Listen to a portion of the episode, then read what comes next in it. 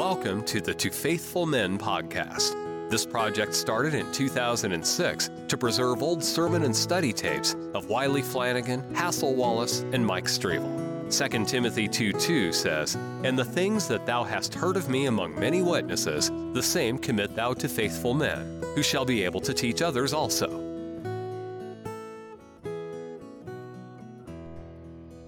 Now, between chapter 4 and chapter 5 of Daniel, you have a period of 25 years of silence. There's a gap. Uh, in the fourth chapter, the fourth chapter ends with Nebuchadnezzar being the king. And uh, he was restored to his kingdom. But there's nothing in the Bible that indicates how long he reigned over Babylon after his restoration, after his experience of eating like a lion, see, an ox. All right. Uh, when, but it wasn't long, uh, uh, because his son, evil Merodach, as taught in the Bible, he's the he was the king, where, and one of he's mentioned in the Bible because of his favor that he did to Jehoiachin, who was the son of Jehoiakim, you know. Jehoiachin was king, and he was only king of Judah three months when Nebuchadnezzar captured him and brought him uh, down to Babylon. Now Nebuchadnezzar's dead. His son has ascended the throne. And the first thing he did in his first year, he uh, granted Jehoiachin his freedom. He had been in prison all that time. And uh, made him not only that, but made him an honorary citizen of Babylon among the Jews. Whatever happened to him after the restoration, well, the Bible has no reference to Jehoiachin. Well, evil Merodach only reigned for two years. He was murdered by his brother-in-law, Neriglissar and Neriglissar reigned for three and a half years. And then his, and he in turn, uh, uh, was, uh, was succeeded by his son, whom Nabonidus, uh, he only reigned nine months, his son. And his name was, uh, Labask Marduk. He's also got another name, but the other one's worse than that. And then, uh, and then uh, Nabonidus. The book of Daniel tells us that Belshazzar was the last king of the Babylonian Empire. History, all historians, and all uh, teachers of Old Testament history, uh, the liberals had a field day uh, concerning uh, Belshazzar because there was no mention of him in uh, in history. Uh, Herodotus, the Greek earliest historian, had no record of him, never mentions him. But he mentions Nabonidus and says that Nabonidus was on the throne when Cyrus captured uh, uh, Babylon. Well, uh, so uh, he reigned, Nabonidus reigned 17 years, according to history now. So the 17 years, plus the three and a half years of Neriglissar, the nine months of, uh, of uh, uh, Labask Marduk, and the three years of evil Merodach um, add up to some 23 to 24 years. All right? Plus however how long uh, Nebuchadnezzar reigned after he regained his throne, because in his in the end of it says that his kingdom was restored to him, and he had honor and brightness returned to me, and my counselors and my Lord sought unto me, and I was established in my kingdom, and excellent majesty was added unto me. In other words, he was even more glorious after his uh, after he reigned after his experience of insane experience, after, so to speak. All right. Well, now that's the history uh, between the two chapters. The chapter 5 begins by saying Belshazzar. Belshazzar. Belshazzar uh, was a, a grandson of Nebuchadnezzar. And he was the son of Nabonidus. Uh, history tells us that. And that's what solved this problem. Belshazzar was reigning in, as king in Babylon. His father, Nabonidus, uh, was a uh, was a religious, uh, a very religious man according to his religion, and he liked to deal in antiques. He liked to dig in the ground. He liked to to check buildings and their cornerstone to see what was in those buildings. And he amassed uh, unearthed many, many, just lots of them that are still today. Today are in the British Museum and uh, other other museums uh, in the world. And uh, well, uh, he was always out doing that. Uh, but at this particular time, uh, Nabonidus was fighting for his life. At the at the very time the chapter five opens, uh, Babylon is being sieged by Cyrus. Cyrus had already gone up uh, to Lydia. Now Lydia, the, uh, he had gone all the way through Mesopotamia, through Haran, where uh, Abraham stopped. You know, well he goes all the way across uh, Asia Minor, Sardis, captures Sardis, and uh, he captures Lydia. Well, Lydia was a strong kingdom that that joined the uh, the Aegean Sea. See, and just before you get just at Troas, where Paul was, you know, all right, when they uh, left there to go across Philippi. Well, now that section is called it was ancient name was Lydia, and it was and Croesus was the king at this time, and uh, he knew that he was going to have trouble with Cyrus. He knew the Persians was threatening his kingdom. Well, he wanted uh, the assistance of Egypt. He wanted Egypt to rebel against Babylon and uh, and, uh, and Persia. At the time, Babylon was the king. They were they were the reigning kingdom. But, but Cyrus is uh, is inching in on the sideline. He's trying to take over. Well, Belshazzar uh, is doesn't pay any attention to that to the uh, the um, actions of Cyrus.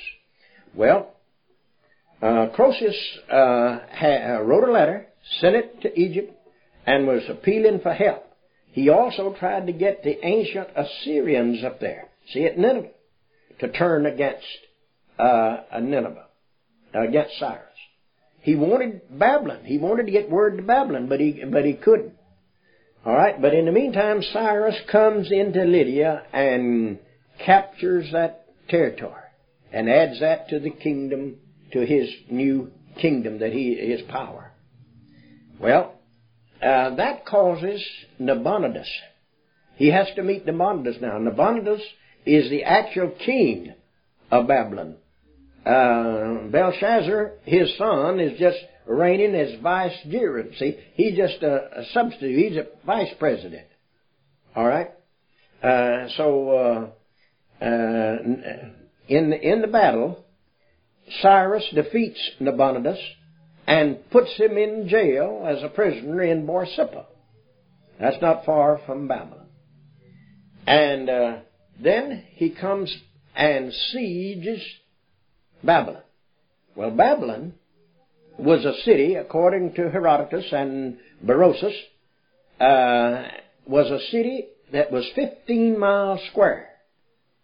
It had walls around it.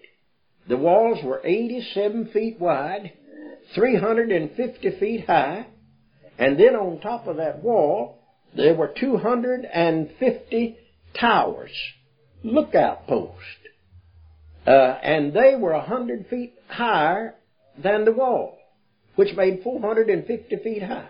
And, and, uh, then uh, outside the wall of Babylon was a canal all the way around it filled with water, deep, so that no person could, uh, no army could attack the city. Now, just think, these walls are 87 feet thick now. And they're 350 feet high, so they can't, uh, the army can't scale it, you see, nothing back in there. You got to think in terms of warfare in those days, see, 500 uh, BC. And, uh, well, uh, so old Belshazzar was in there. They were having a possibly an annual, yearly feast. It was a uh, honoring some god, and uh, they were just having a, going to have a good good time. Uh, and uh, so Cyrus has uh, he he and his armies all ready to. They're trying to attack. They figured out some way. Well, uh, history tells us that uh, Cyrus diverted the stream, the river Euphrates, by, made a bypass, that he dug a canal. And this history says that uh, for two and a half years, Cyrus had been making inroads to turn to divert the canal. See, because the only way he could get in the city was through that riverbed. He wanted to he wanted to turn the water out of there so he could just uh, march right in the, in the riverbed. And history tells us that that's the way it's done. But the Bible tells us that uh, the gates were open. All right, it was the river gates that was open, great locks, and uh, uh so uh, uh, both may be true. I mean, the history, the Bible is true. The the historical portion can be true too. Uh, he could have diverted the water. It could come under there. But, uh, and at the same time, uh, the Bible tells us that the gates were open. Well, so, but Belshazzar, now, he was, uh, he was, uh, had made a great feast, and uh, a thousand of his lords, uh, they came, and they drank wine. Uh, see, all right, the, these lords, these rulers, these sheriffs, these counselors, these uh, provincial men, uh, now they, they drank a while and, and then Belshazzar got a, a taste in that wine and, and he remembered uh, that in the museum place where they'd kept the, the palace where they kept all these treasures, see, uh, the Bible has already told us, Daniel's already told us that, that he took these treasures and put them in his treasure house. The, the gold cups and glasses and implements that came out of the temple in Jerusalem. So, uh, uh, Nebuchadnezzar, after he got a few drinks under his belt, why, he felt sassy and he was mean and he was a wicked old cuss anyway. And so he's, uh, he commanded, uh, for the to bring the golden and silver vessels which his father Nebuchadnezzar had taken out of the temple, which was in Jerusalem. And the king and his princes, his wives and his concubines might drink therein. Then they brought the golden vessels that were taken out of the temple of the house of God, which was at Jerusalem, and the king and his princes, his wives, and his concubines drank in them. They drank wine and praised the gods of gold and of silver and of brass and of iron and of wood and of stone. Now you see, uh, his great sin here, Belshazzar was totally uh, unconcerned with the affairs of the state. Uh, that is, with the protection, the security, the safety of uh, uh, Babylon. Uh, then, in his drunken spree, he uh, he goes against the providence of God. God had a purpose for these cups, see, and these golden vessels. And uh, and if if Nebuchadnezzar hadn't brought them to uh, to Babylon, the uh, uh, Samaritans and others, you see, would have uh, would have pillaged them. Of course, when he conquered the city and destroyed it, why he made sure that he'd get it. But if he'd have left it, uh, just demolished, well, somebody would have just picked it up, just like uh, just like raiding it. Well, God saw to it that these were kept, and uh, and that Nebuchadnezzar kept them safely. But while he was using them to drink, instead of uh, of having any any concern or any respect for these vessels, Why, he praised the gods of Babylon, you see, of wood and of stone, at the silver and so on, and iron. Well, in the same hour. Mention the verses as we go along, where we. All right. Later date we can keep up with you. About. Yeah. All right. Verse five. In the same hour came forth fingers of a man's hand and wrote over against the candlestick upon the plaster of the wall of the king's palace. And the king saw the part of the hand that wrote. And the king's countenance was changed, and his thoughts troubled him, so that the joints of his loins were loosed, and his knees smote one against another. Now, in these two verses, verse 5 and verse 6, you have the story of the bone rattling, knee knocking nut. That's Belshazzar. Uh, all right, now why, when he saw the hand, now notice, he saw just a hand disconnected from a body, chiseling, engraving in the wall. He didn't have a paintbrush and paint it, but he chiseled it in the wall. Uh, and uh, he saw that hand, but he became troubled. Well, why did he? Uh, uh why did he get scared? Why should he be afraid? Why should his knees knock? Why should his backbone come out of joint? Now, uh, Elijah was upon the Mount Carmel, and uh, he went over and, and, and, and got on the ground, and he prayed to God. He thanked God for the victory that he'd already uh, demonstrated there, and he was praying uh, that the rain now might come. And he had a servant uh, some boy, some man was helping him. Well, he told him, he says, go out there and take a look across the sea. See if you see any sign of a, of a cloud. And the boy went six times. And no, came back and told him, lie, no, I didn't seen nothing, no sign of rain. Well, go back the seventh time. He went back that seventh time. Came back. And he says, yeah, I saw a cloud about the size of a man's hand. Well, why didn't Elijah get scared? Elijah didn't get scared. His knees didn't tremble. Why? Because he was happy. He, he thanked God. He praised God. Why? He said, well, the rain's coming. Up, there's going to be abundance of rain. And then he told old Ahab to get in his chariot and get going. And then Ahab outran. Um, then Elijah outrun Ahab, even in the chariot. Him on foot. Well, uh, now the reason why uh, Belshazzar got his knees began to knock. The reason why he was troubled, it was the, it was the power of an awakened, stricken conscience. His conscience was bothered. Uh, he, uh, now, you take uh, uh Adam.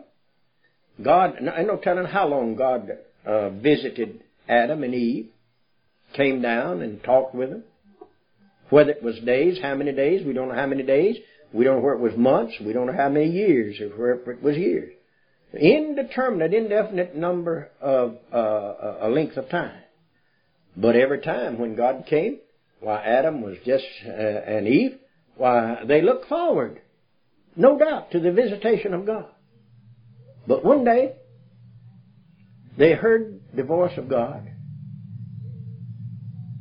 and they were scared to death.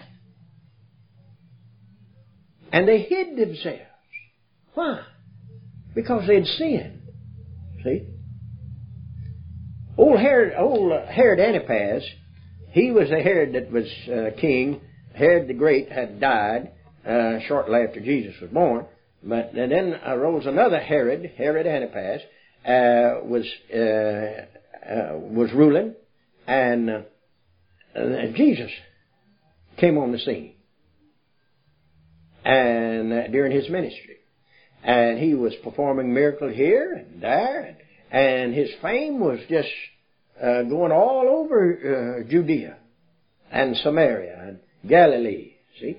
Well, but what, ha- but, uh, uh, well now Herod Antipas, why, he ought to have been proud to have a subject in his kingdom that could uh, turn water to wine, or that could uh, still the tempest, or that could heal all manner of sicknesses, feed multitudes. Well, he heard all about that. But instead of rejoicing, what happened to old Herod? He was troubled. He was scared to death. The reason for that was he had killed the first Baptist preacher. He'd put John the Baptist to death, don't you? Ordered his execution. And what did he say though? He said he feared because he thought that John the Baptist was raised from the dead. He said, that must be John the Baptist. He's the greatest man he ever heard, see? Well, that scared him. His conscience bothered. But now, but now old Herod Antipas said that, and he ain't supposed to believe in the resurrection. He's a Sadducee. He was, his whole background was, was uh, cast with a lot of the Sadducees. Not with the Pharisees, but with the Sadducees who didn't believe in the resurrection of the dead.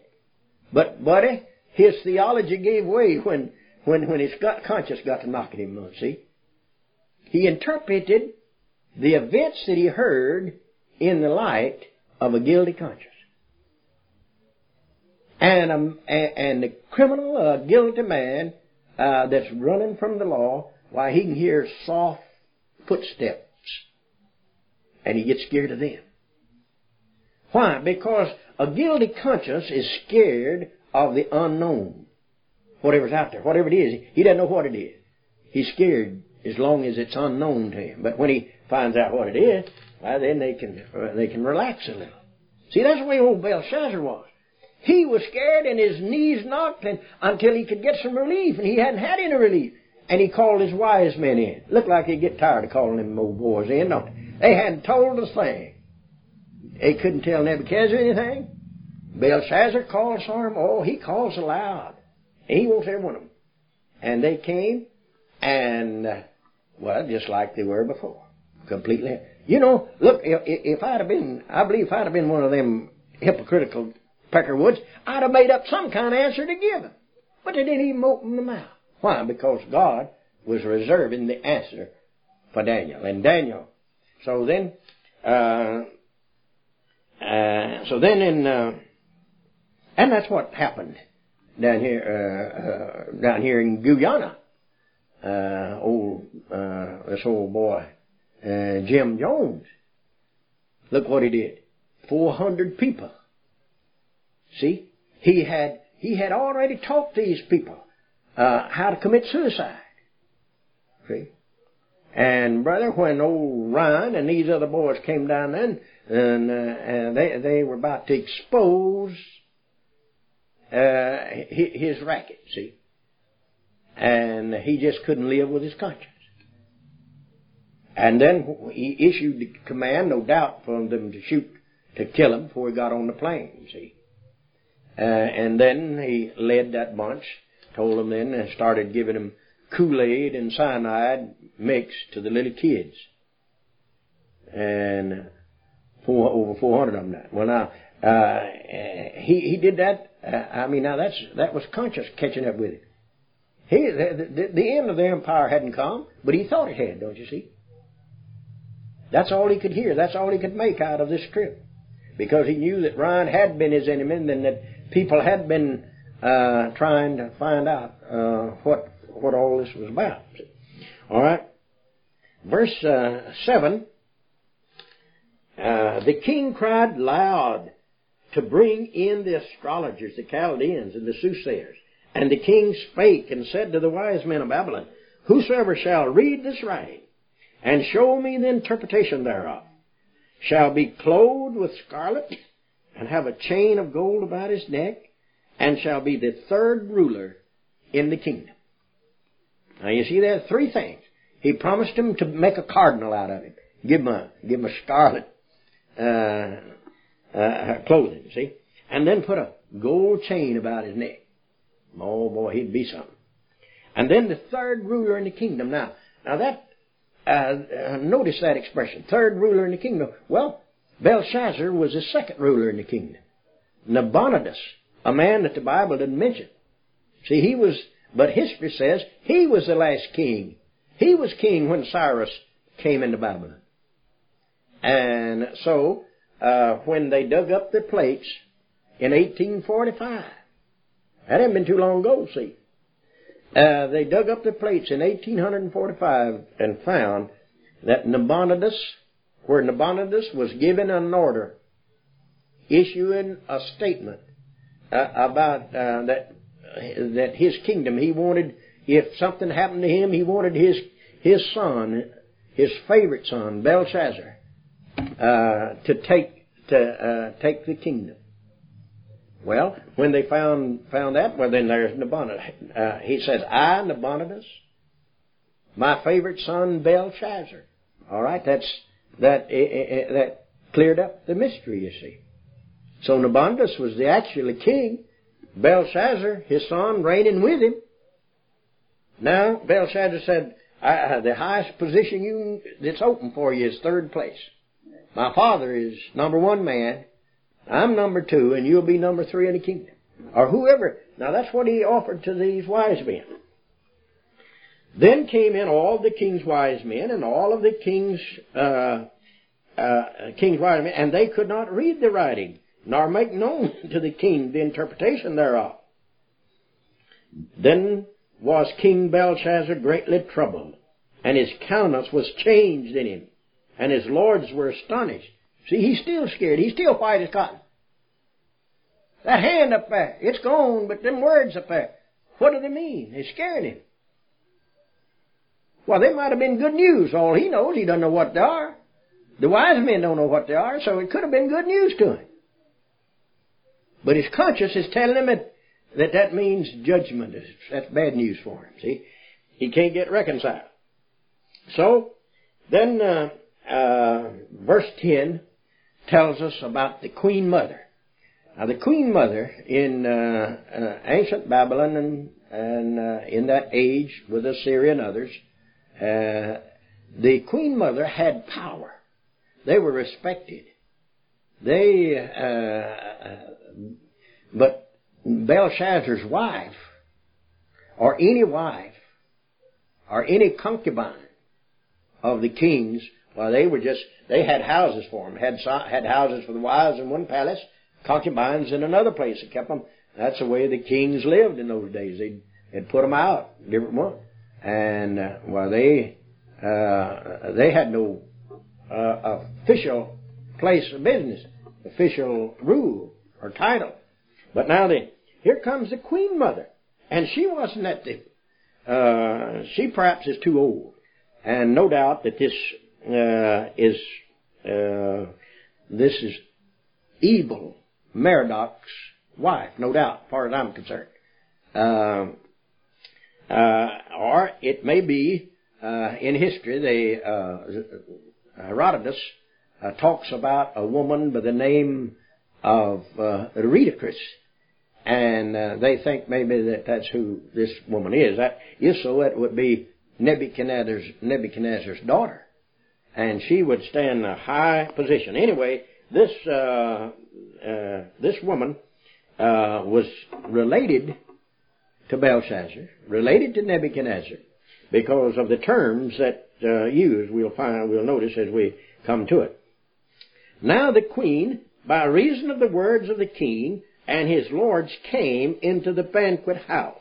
See, she hadn't been in there in this drunken uh, mess. And the queen spake and said, O king, live forever. Let not thy thoughts trouble thee, nor let thy countenance be changed.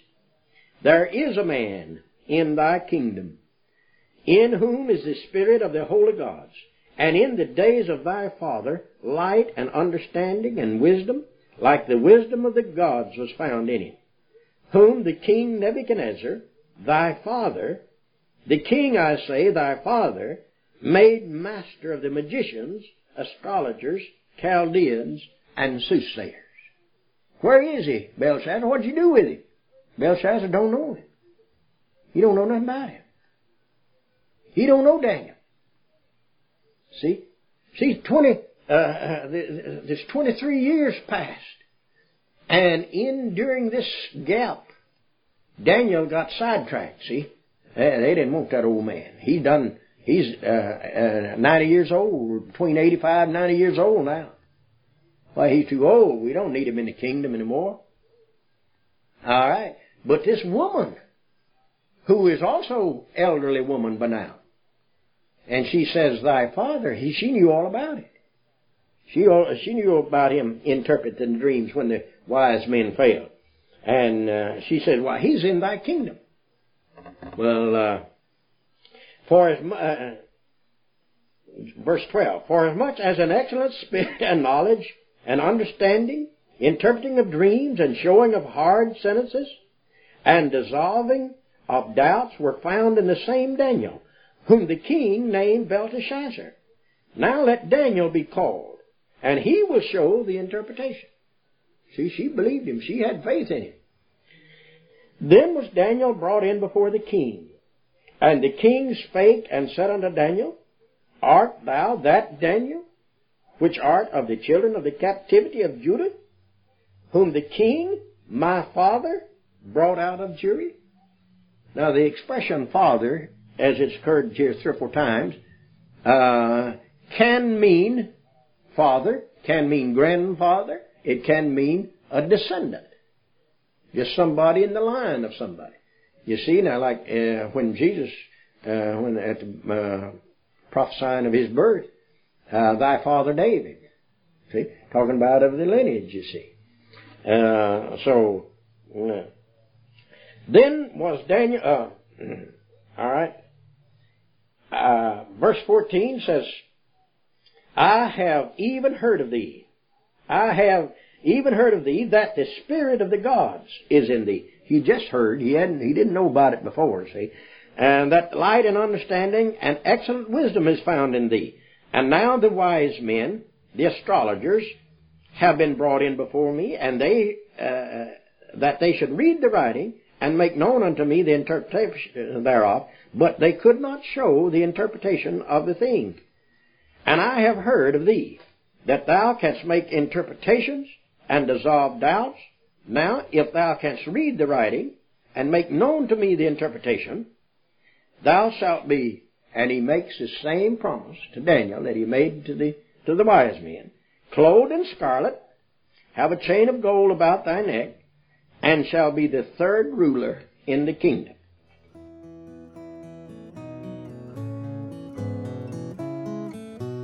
Thank you for listening. Don't forget to subscribe and share with a friend. Be steadfast, unmovable, always abounding in the work of the Lord. For as much as ye know that your labor is not in vain in the Lord.